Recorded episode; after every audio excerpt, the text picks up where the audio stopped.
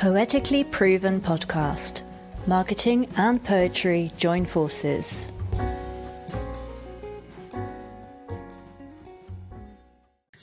Hi everyone, and welcome to the latest episode of Poetically Proven.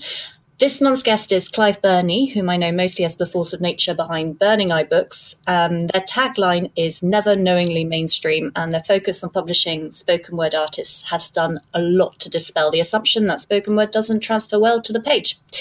They've turned up every year, I think, on the Saboteur Awards shortlist for Most Innovative Publisher, and they actually won it in twenty sixteen, so we'll see how they'll do this year. Um, and outside of this, Clive is a poet himself, and I um, particularly love the collage work he does, such as his Cutting Up the Economist book and the Hashtag Poetry Project, uh, which led him to all sorts of things, including being the digital poet in residence at Stanza Poetry Festival. So welcome, Clive. Hi. Hi, Claire. Yeah, thanks for, thanks for asking me on. Oh, well, thanks for joining us. Um, so I've only really talked about your role at Burning Eye and your poetry role because that's what I'm most familiar with, but you also have another life. Um, and I was wondering if you could explain to me your multiple hats and how they all fit on your head. Yeah, sure. I guess, I guess I'm one of those people that kind of took Philip Larkin's advice not to give up the day job, um, which means that I have this parallel existence, in which is a business career, and obviously particularly of interest to this podcast. Um, most of that has involved being involved in marketing, you know, or in one way or the other. I mean, you know, going back to um, you know, a few years I spent in the in the nineties working for Unilever, working on on a number of, you know, famous brands, shall we say, which seems a very distant, surreal thing now. But um, but but but um, more recently, it, it tends to be that, you know, businesses that I'm involved in on a personal level as either um, owner or Uh, co-owner, rather, you know, um, or, uh, and as an active director. So, um, yeah, it's, it's it's the it's the other half that, that people say, "What is it that you that you do?" And I and I try and explain, and it, it's it's so complicated because there's a, there's a number of small businesses, all of which I'm sort of sort of part of, involved in. One of them contract manufactures supermarket own brand products. Um, one of them. Um, is a very niche deodorant ba- brand called called Pitch Rock, which if you're allergic to antiperspirant, you've probably heard of, and if you're not, you don't know it exists. You know, um, things like that. You know, so so completely the other end of the um, the spectrum from from, from Burning Eye. Mm. Do you find it's kind of keeps you healthy or keeps you honest in a way, having that other side of your life? Um, yes. Um, and I, but for me as well, I've always found, I, I guess, um, I see it as quite creative as well. Mm. So I don't, I don't necessarily see, you know, I don't put on a pinstripe suit and braces and, and go and pretend to be a, a, a businessman. I, I still pitch up in, in my blue docks and my jeans, uh, you know, and still look like the Clive that people would see walking into a poetry event. But yeah. You know, the, the creativity that's required in that business context is either in the the, the constant reinvention, evolution of, of, of businesses that are always fragile because they're, they're small, they they don't have huge owners with, with, with money behind them. Um, so every year we reinvent ourselves. You know, the contract manufacturing business, the contract timelines can be as short as twelve months. Um, you're never more than three months away from a product being just taken off shelf. Happened to us recently where Tesco just dropped what we thought was a very successful product, but they just said, no, not big enough for us. We're going to stop doing that. And you go, and bang, that's gone, you know. So, yeah. so you know, you're, you're always being creative in, in, in, in different ways. Um, and, you know, it's a very sociable thing, I think. You know, got a good, good small team um, in my core business, and people I've worked with, or we've all worked together for a very long time, you know, twenty years. So, um, you know, they're, they're, they're, they're part of the extended family, if you see what I mean, the same way that a lot of the, the, the poets um, within my Burning Eye world are, you know, so. Mm. No, that's great. I just always find it interesting to know what um, poets and publishers of poetry and so forth do um, in as their day job, really, because it's there's quite a lot of variety mm. and, uh, yeah. It- Somebody said I was an accidental capitalist. um, I'm not sure that that's quite right. But um, I, I kind of get where that came from because it's not something I ever intended to do. It was kind of like, you know, I, as I said, mm. I, I didn't give up the day job. originally that was because, well, I was, you know, I had had a novel to write, you know, and then that that that novel was very bad, and, and that's first novels, first attempts at writing novels tend to be, um, and and uh, was working on the type of poetry I was writing in the nineteen nineties when I was, you know, having my classical brand management training, um, was was you know was very much this, the, what you'd expect from me, really, sort of cut up and montaged, and um, eventually was um, published in two thousand eleven as a as a Silkworms e-chapbook oh, called yeah. Terminal Insemination Art. But that's that's you know, and if you if you read that, you can see echoes of the kind of vocabulary that gets used in business circles, and uh, particularly within within brand marketing at that point in the nineteen nineties. You know, um, so. The other side of it is that that kind of business and marketing world has always provided me with with some stimulus in my writing life, in my in my poetry life, if you see what I mean. So I like to steal vocabulary from strange places and mm. and, and, and and subvert it and reinvent it and use it. You know, as, as you mentioned with cutting up The Economist, I think is the other other you know good example of that, I guess. Yeah. Uh, I was wondering if you could talk to me a little bit um, about being a publisher versus being a, a poet and artist. How do the two fit together for you? Um, I'm I'm not sure in, in some way that they do. Sometimes I find they're in conflict. Um, so I think it's a it's a great way if you're a um, aspiring poet and you're setting out and you think you might start your own press or something. I would I would now say to people, understand how much the time and energy demand of that is going to have on your own creativity. That's one, one thing to keep into account, that you will very often find that you are putting your own writing career um, on the back burner in order to, to promote the careers of other people. And that's a sacrifice you've got to be prepared to make. And I think sometimes that, that can be a, um, you know, more... more of a thing than others, you know, because the flip side of that is actually Burning Eye has opened a huge amount of doors for me on a personal level. Mm. You know, um, you know, things that have that have happened that I've met people through being, for instance, sat next to Eleanor Livingstone of Stanza Festival when we were judging a, a slam together in Edinburgh. Um, that led to her becoming more familiar with my work and asked me to go and do something at Stanza. So, you know, it's... Um, It, it, you could argue either it's it's it's a great way to slow your your creativity and the the progression of what you do personally. Um, a great way to slow it down because you, you, there's only only so much energy you can have. Um, but the flip side of that is that if you connect yourself deeply in in a world, um, opportunities are going to come from it. So you know, there's, there's uh, and but I quite like the contradiction of that, and I think you know places of Uh, contrast, contradiction, conflict in the in the in the simple personal sense, rather than you know violent sense. Obviously, um, can be places where inspiration comes. So mm. you know that I think Burning Eye has, has led me down lots of paths that I probably wouldn't have gone down had I not been um, you know running Burning Eye. Mm. Yeah. Okay, so leaving poetry slightly. Um, although it does link again. I mean, you've worked quite a lot with video as, as a poet. Uh, I've noticed it on Instagram in particular. Um, and it also happens to be a big marketing trend and has been for a few years in, in marketing. You know, they just keep on talking about video. You need more video and so forth. Uh, just it's just yeah. growing. So what's what's your relationship with video? How did that sort of start? Yeah, video, I think, originally came, my interest in video came in the same place that my um, hashtag poetry project came from, which um, essentially I, I was intrigued by the you know the, the the the smart device that we all carry in our pockets now as a as a creative tool. So so and out of that, the hashtag poetry thing is um, for people who, who most people listening to this won't be aware of it. Is uh, I would take screenshots of the Twitter app um, and then redact them.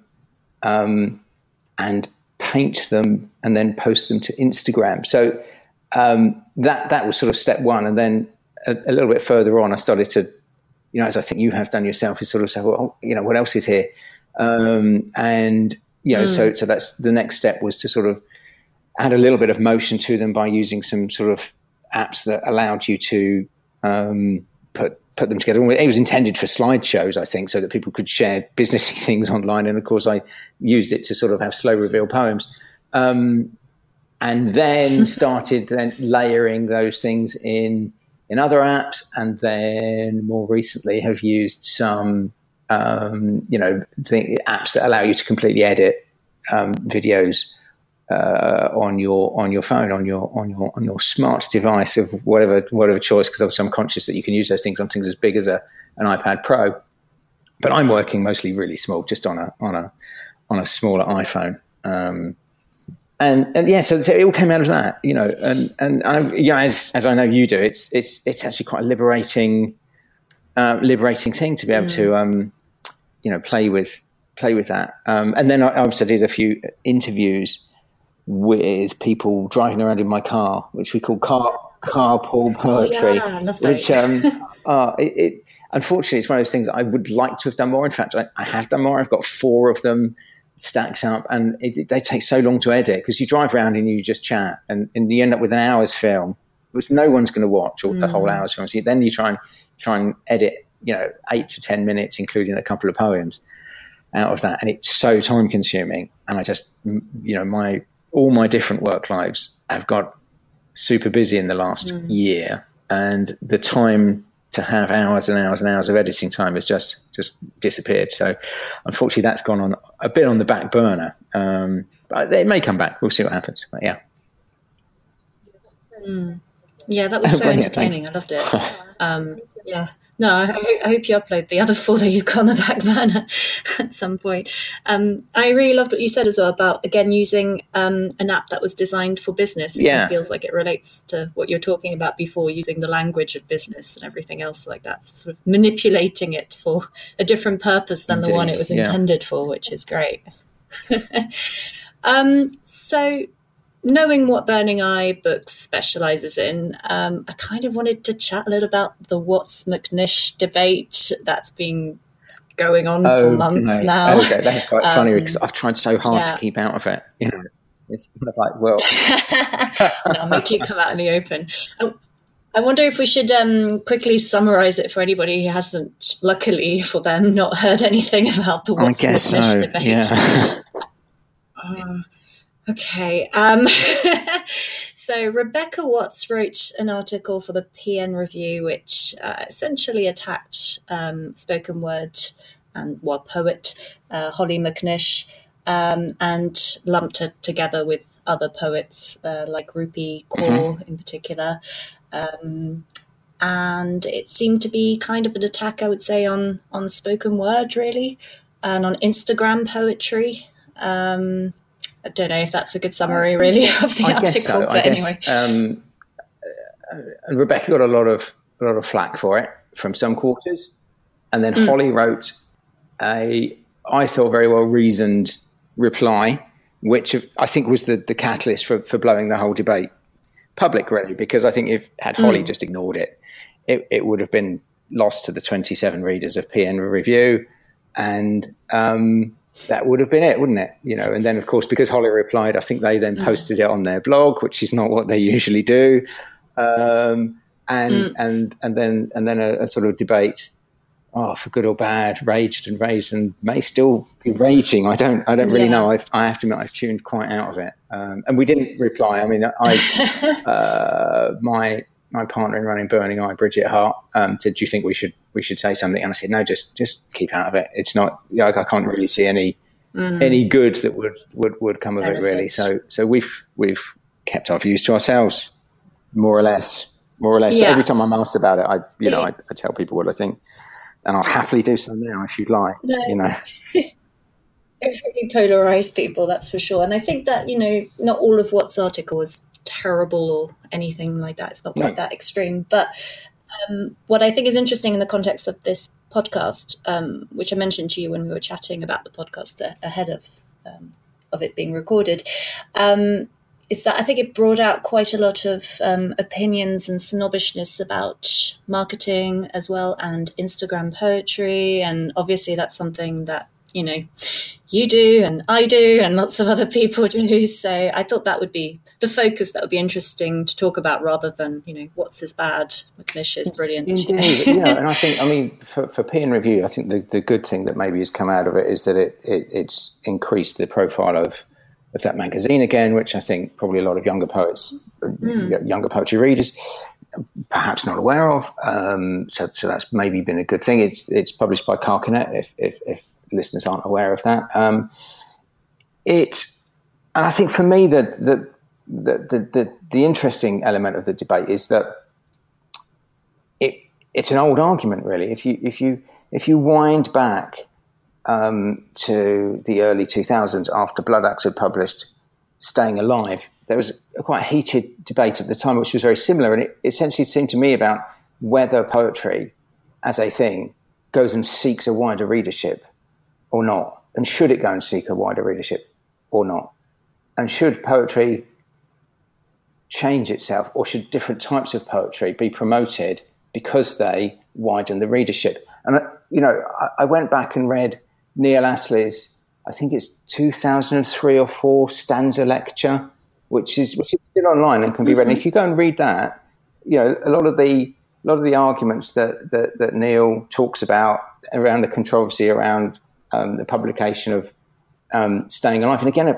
I've said this to some some younger poets I work with, Burning Eye, and and, and they go, "Staying Alive, controversial? What, what do you mean? It's, it's like, you know."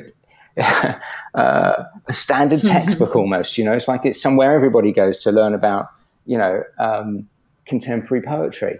And and I said, no, no, when it when it was published, it was it was quite a controversial thing because it, it was perceived as being quite accessible, you know, and, and that mm. still, you know, some people within the poetry world will will agree or disagree on whether whether poetry should seek to be accessible or, or or not, you know. And, and for me, it, it, it was just another incarnation of that that argument that that poetry marketing mm. itself and marketing poetry and looking for an audience and looking for a readership is is perceived as as a little bit controversial. Um, mm. I, I, yeah, it's like the Nationwide adverts all over. Yeah, indeed. I mean, I've, you know, so many disappointingly snarky comments yeah. from people who otherwise, you know, um, uh, uh, seem to be sensible people, if you see what I mean, or, or people I like and admire and whose work I've got, and I think, oh, that's really great, and then hear them having a pop at somebody about, about the fact they were on T V, and I kind of think, well, you know, you don't you don't have to like it, or, or, or but you know, there's no need for the, the negativity and for the, the vitriol, I think, sometimes. So have a good, honest d- debate, but let's not descend into throwing mud at each other, I think. Yeah, I think it's all too easy that people would say, oh, but uh, we're not allowed to have a debate anymore. We're not allowed to have critical thoughts and all that kind of stuff. It's like, yes, yes, you are. But there are also just a lot of definitions of, you know, poetry. It is a multiple thing. And, and one form of poetry doesn't mean that the others disappear or no longer valid or anything else like that. There's room. No, no, no.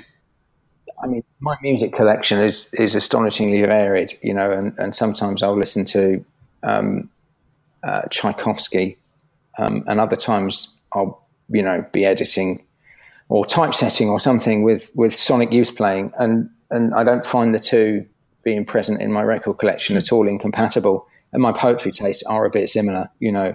Um, I think the, the the gateway poet for me, the poet that opened the door was was was um, mm. uh, Adrian Mitchell. Um, You know, and that led me into the Liverpools, and yeah, and then that, that led me deeper in, into the world of poetry. Um, and you know, for another generation of, of readers, that's going to be Rupi Kaur, and it's going to be Hollie McNish, and it's going to be someone else, you know, that that they may find. But um, it's all good for poetry, I think, if, yeah. it, if it brings people in. You know, I said I joked to somebody up at Stanza recently, I said that, you know, if poetry is a university open day, Burning Eye and spoken word, as it gets bracketed, are hmm. the welcome tent outside with the banners flying and jeery smiling people with, with clipboards there to help you and guide you and send you into the into the into the, the university to find all the magic and wonder that resides in there. That's lovely. Um, you know, Whether that's whether that's true or not, I don't know. But that's that's sort of how I feel about it. It's it's um, you know, and I quote I quote Neil Astley quite a lot because he was my inspiration. You know, um, in starting Burning Eye, and um, you know, he he he. I think he actually said somewhere that the similar kind of thing that you know that's how he, his path into poetry was very similar. With you know, from um, I know he mentions in in one article something the George Macbeth.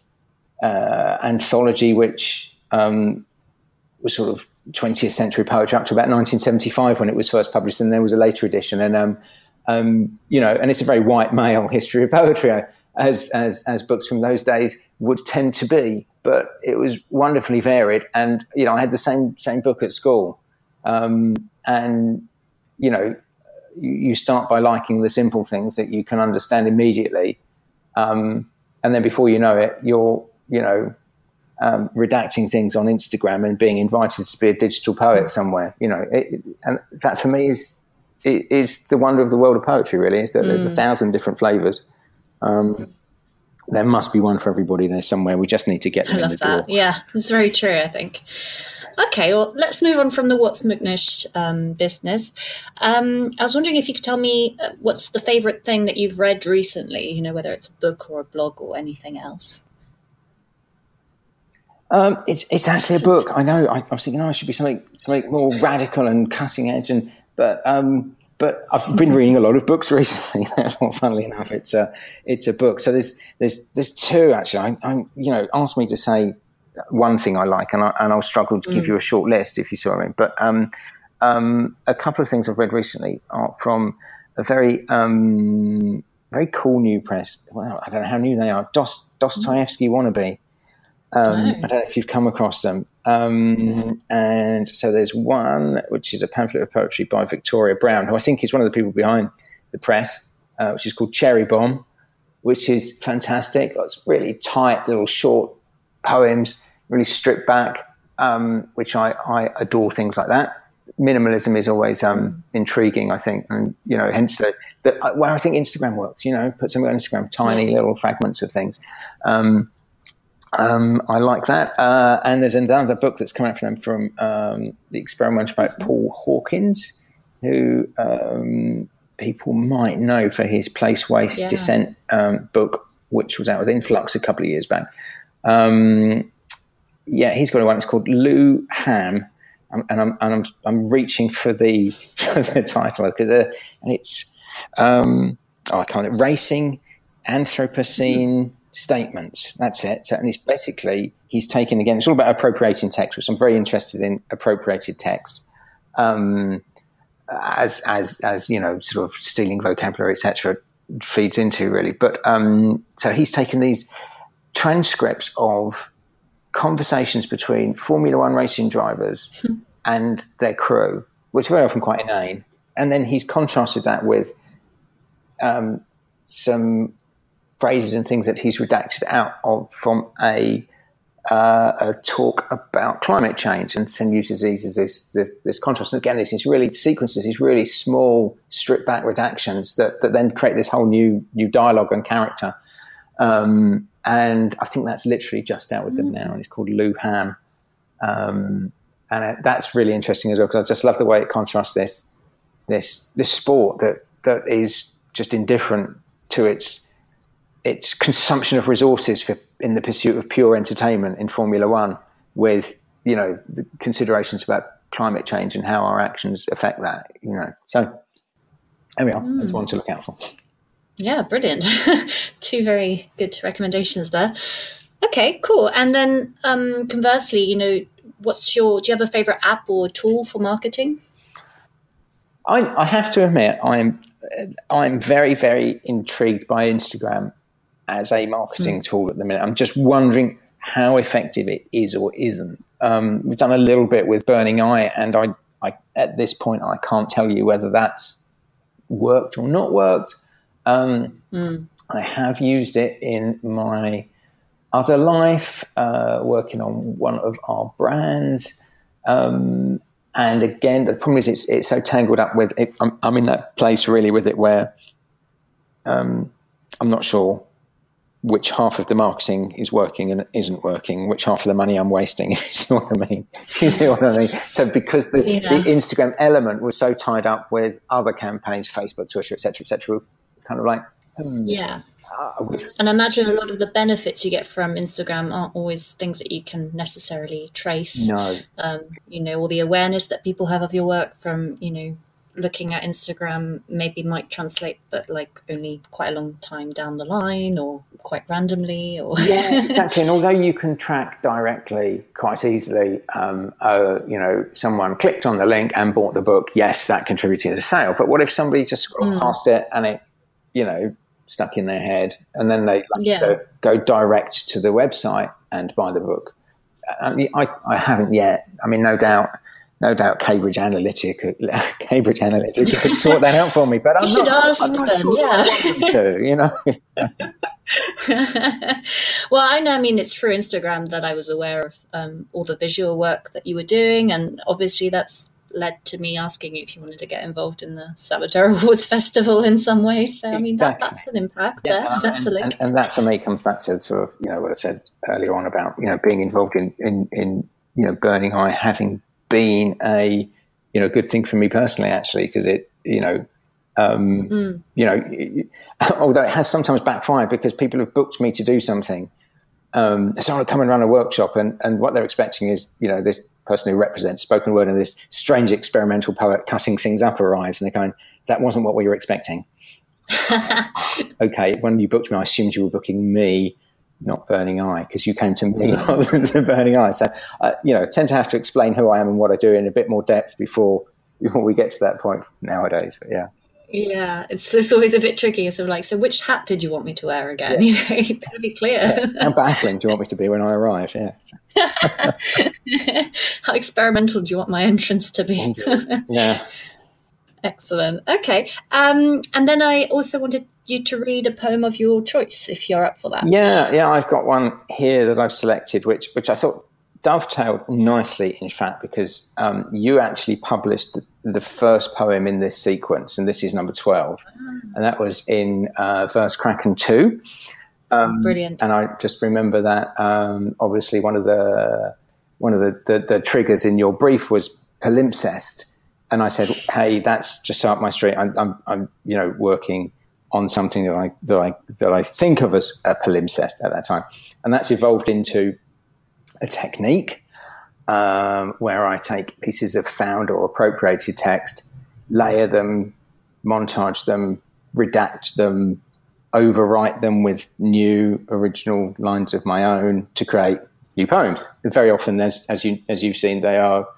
You know, artwork. So the biggest of them is actually on the wall, not far from me as I'm talking to you, and it's it's A zero at size, and, and that was produced for a, an exhibition last autumn. So, you know, they, they spiral all over the place. But honing back down a bit, palimpsest has also become a character in these in, in this sequence of poems. The first of which was in Verse Kraken two, um, and and this is this is number twelve. I'll just read it now. Cutting pacemakers out of corpses. Grinding bones by hand, palimpsest doesn't care to keep her inner existential under wraps.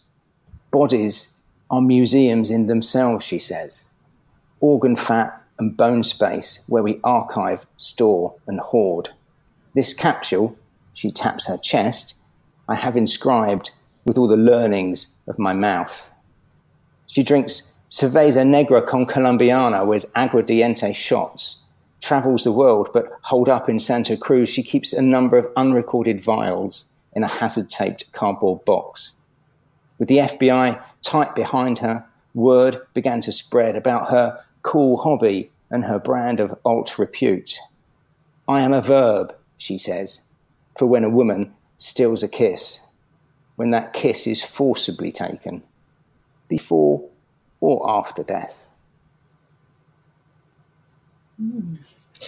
I love the muse- uh, bodies on museums section. That's yeah, brilliant. I probably stole that from somewhere. You know, I suspect if I if I flip up the visual version of it, um, I, I, I, I'll be able to see that that was torn out of a magazine or something. Like that, sure. Yeah. Still cool though.